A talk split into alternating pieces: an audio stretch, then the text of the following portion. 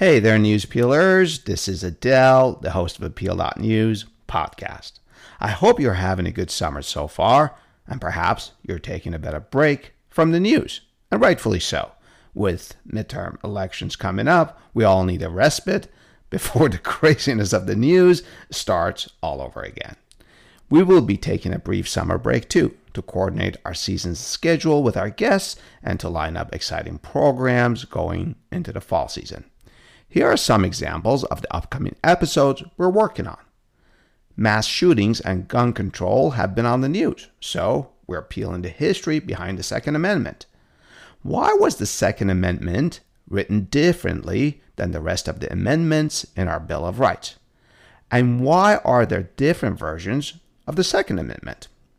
We'll also look at the history of the U.S. Census, since it's been on the news lately and it was also in the news in a big way during the closing months of Mr. Trump's presidency.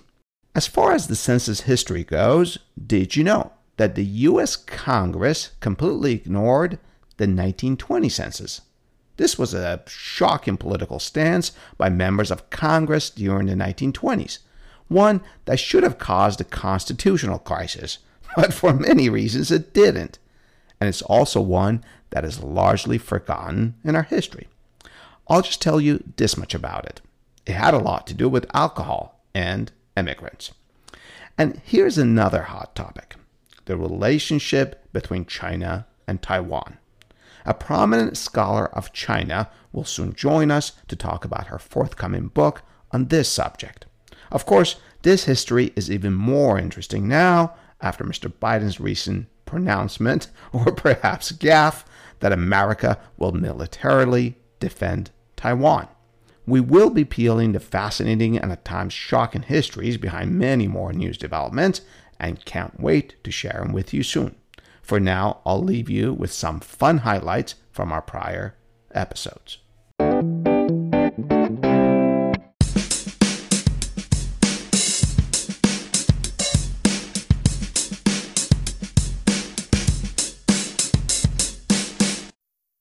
Why did Florida grant this special district status? Did Walt ask for it? Is was it necessary?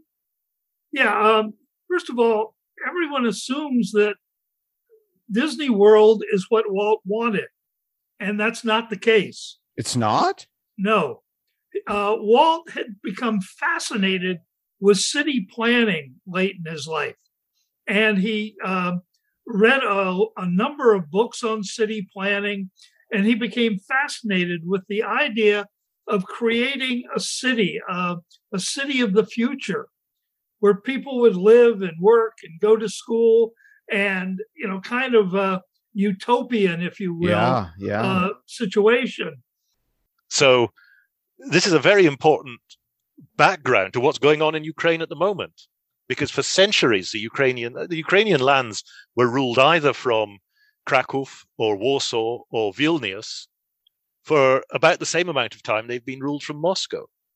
So to regard them just as Russian is wrong, and it's why the the history of Poland Lithuania is, is vital and important to this very day. The influences are still to be seen. You know, in the 20th century, Lviv and Lviv until 1939 was very much a Polish-speaking Yiddish speaking city with large Polish and Jewish populations, surrounded by a large population of Ukrainians in the countryside. Many of the Ukrainian nobility, let's call it, were became over the next 50, 100 years. They tended to become Catholic, Roman Catholic, and to speak Polish. They were Polonized, as the historians call it.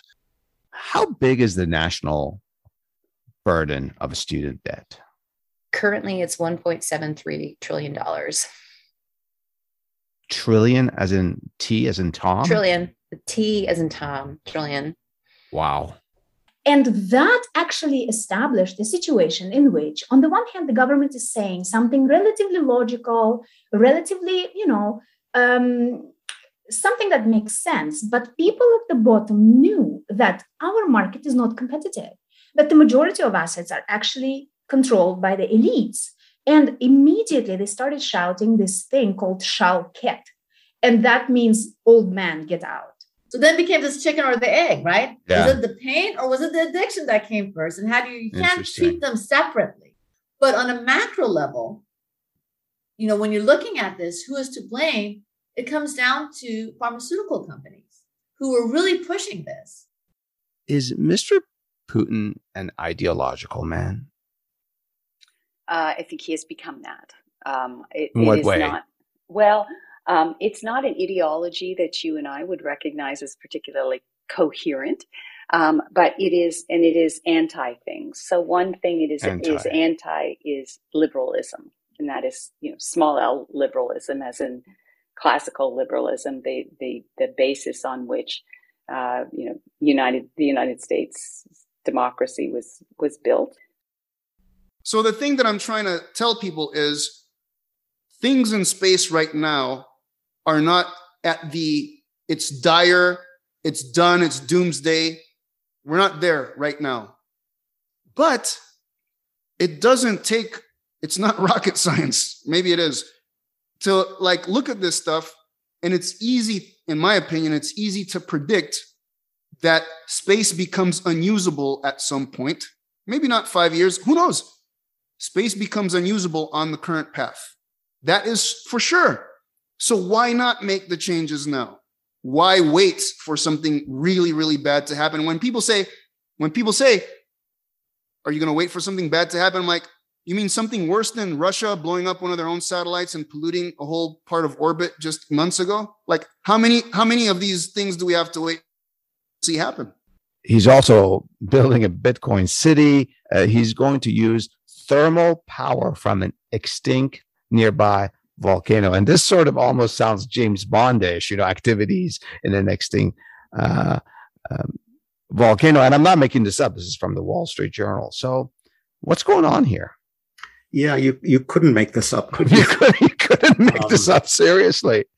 I, I, I, I think um, every, you know, clever politician needs um, a flag to, to fly under, and this is a sexy set of initiatives to which the president can can point. Uh, And the IMF is not happy about this. and and and and it creates uh, very significant risks. Um, but it's interesting to note here that what when he's called Peter the Great, the reason he's called Peter the Great is not because he was the great reformer and brought all this westernization. You get to be great when you've built an empire. That was literally that is the official way in which, and it's true of European monarchs as well. He became great because he expanded the Russian Empire, and that is where Catherine the Great uh, is also really interesting. Another one of these powerful leaders who is admired by many, especially those who admire the, the state. Of course, there's another side of the story I want to tell. But Catherine the Great pushed Russia even more into European civilization, much more. She's named great because she expanded the empire, including westward toward Ukraine. What is it used in now? every almost everything. Uh, anything biological that has DNA will use CRISPR. I, I consider CRISPR what I call a field specific general purpose technology. Um, so you'll find it being used now for bio, you know, in bacteria for biofuels. You'll find people using it. in Biofuels. Yep. Yeast, ye, you know, they'll modify, uh, use CRISPR to modify yeast to make uh, um, uh, yogurts or or beers. Even actually, can I You you hadn't had beer. I, ha- I have I have a demonstrative. Hold on. The, I think the more interesting question becomes how is it that a Nobel Prize winner, when the Nobel Prize is defined a certain way in the community, then ends up with ownership of a slightly narrower portion of the pie. And so one of the things is is to keep in mind there's this huge context of what CRISPR is good and bad for. And so one of the things we need to work on as a community is sort of what are the ethical boundaries we got to set up? How do we set those things up? Um, and you know, how do we make sure we don't throw out the baby with the bathwater, which is what happened with gene editing in the 90s, right? Where we moved a little too fast, somebody died, and then the whole field collapsed. I don't know that we get another chance after CRISPR. In the speech that Putin gave, justifying his actions, annexing uh, or sort of recognizing the independence of Donetsk and Luhansk, he refers to Ukraine as a creation of Vladimir Lenin. And that's fundamentally wrong. Ukrainian nationalism had existed, Ukrainians existed, and the idea of a Ukrainian state existed. And the first Ukrainian state was created in opposition to Lenin, in fighting against Lenin's efforts to bring Ukraine back under control. Um, and so again, uh, sort of Putin's portrayal of the history here, I think, is, is fundamentally incorrect when he talks about Ukraine as a creation of Vladimir Lenin and a creation of the communists. So, so in China, uh-huh. a lot of local government investment companies that are, you know, um, have a land bank, they're building infrastructure, and even some property developers, they have been in this Minsky stage or the Ponzi stage of the, according to Minsky's theory, for quite some time. You know, in some sense, the more concentrated power is, the more likely we are to go to war. And for several reasons, but the big one is remember what I said. We go to war when we forget the costs of violence and we choose bloodshed instead of politics. And the more concentrated is power, the more unchecked and unaccountable are our leaders, the more the costs they can ignore. They, you know, if you're an absolute autocrat, what do you care about the soldiers dying or the citizens dying? Or you care a little bit, maybe, but but you can afford to ignore a lot of those costs, and you might even see it as your your interest to go to war, uh, because it, it doesn't help your whole group and all your citizens, but it might help you cling on to power. And there's all of these anxieties, right, about kind of prostitution, lust being um, enlisted by these tawdry materials, kind of great fear of master, masturbation among youth, about sex before marriage, about abortion, um, and about the use of contraceptions. And so I, I just to, I'm sorry to interrupt.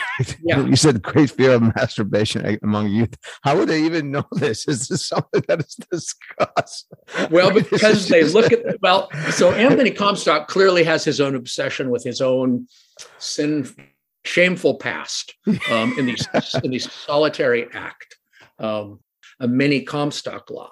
So there's sort of both federal authority and state legal authority to patrol the mails, to patrol bookstores, to raid publishing houses. Um, in America. Stop, in America, yeah.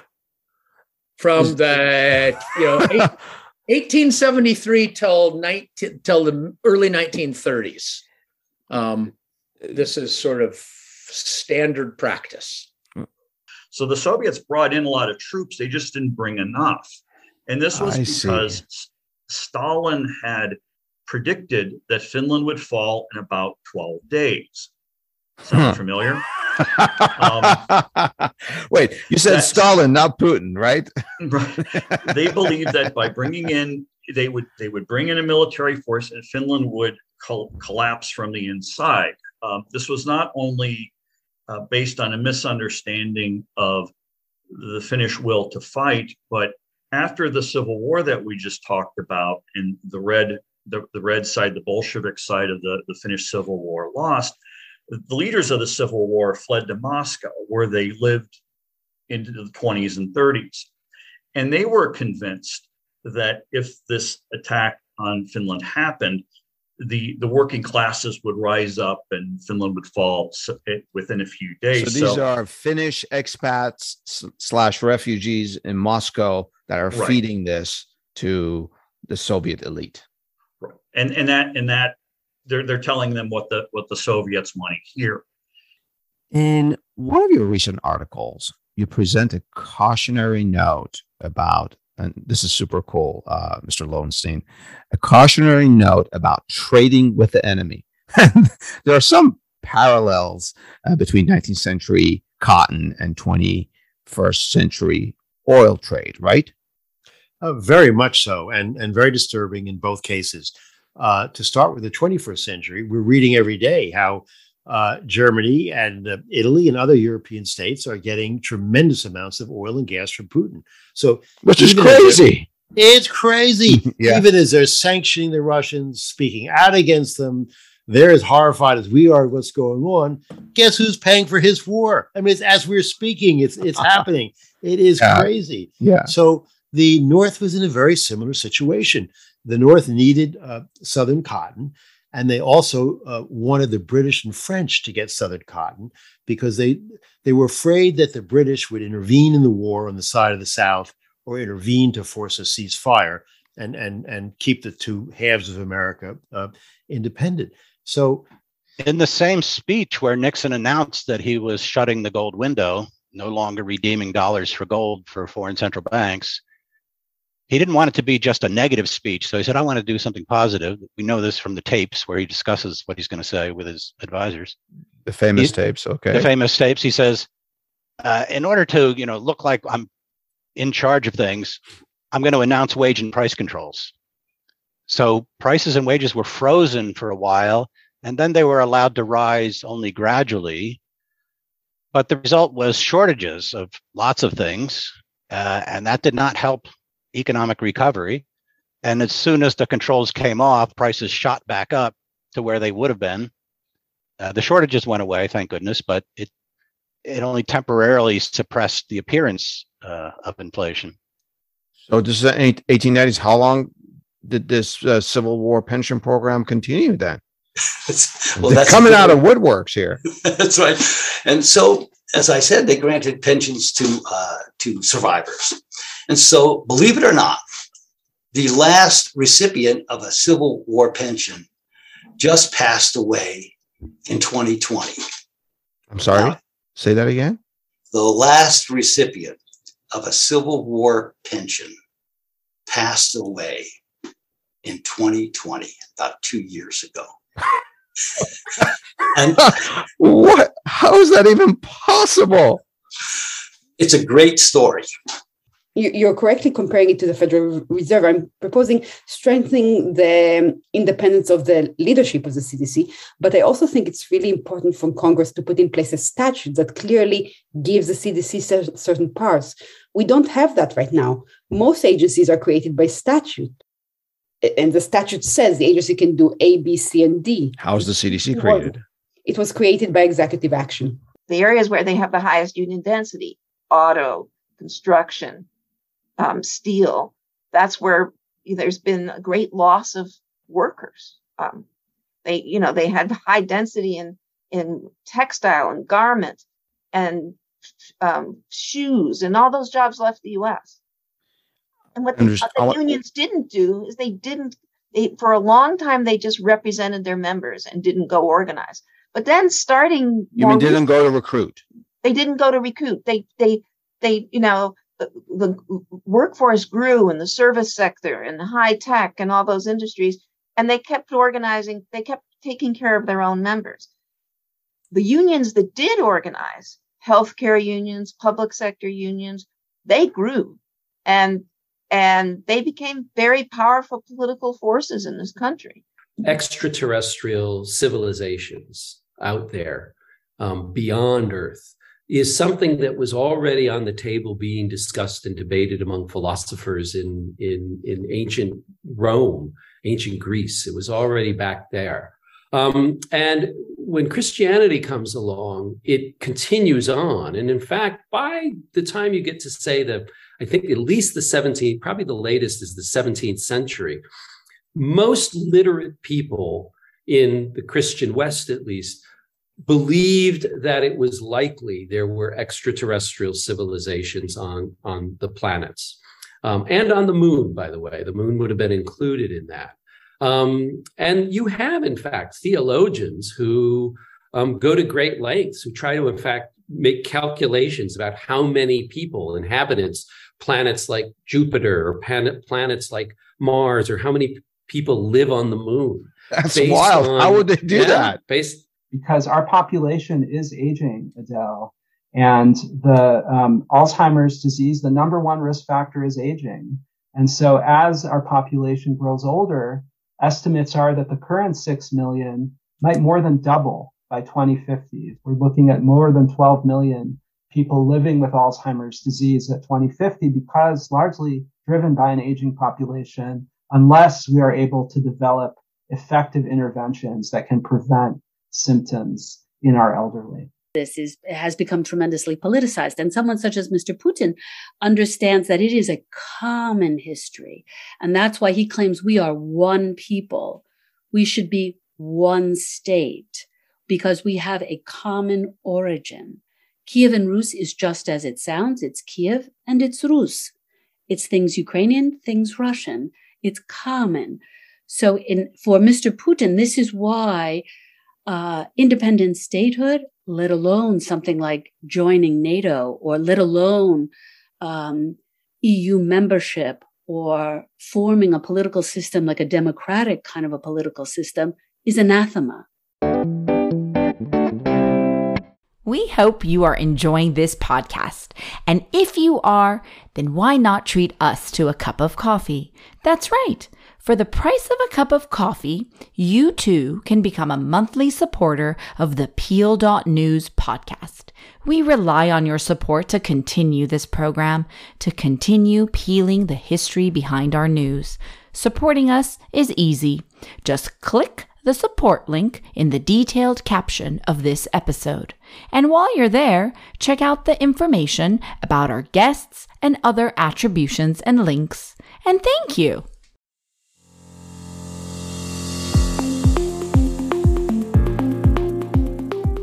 The opinions and statements of our guests are their own.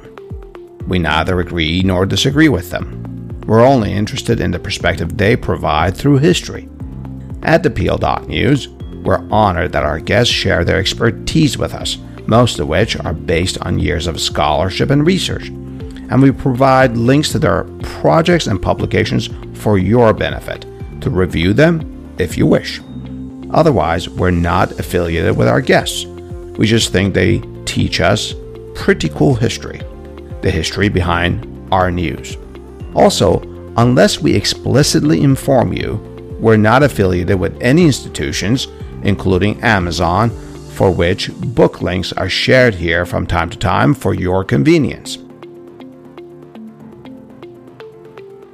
Finally, as a reminder, we don't do news here at the Peel.News. We peel the news for the history behind it.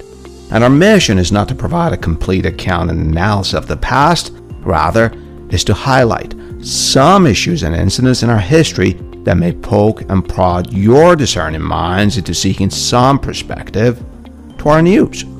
And if you disagree with our take on history, well, then, it means we've succeeded in getting you to think about the history behind news. And of course, share your thoughts with me by leaving your comments about this episode right on our homepage at www.thepeel.news.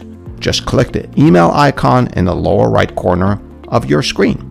I love to hear from you. I love to learn from you. Until next time, this is Adel, the host of the Peel.News.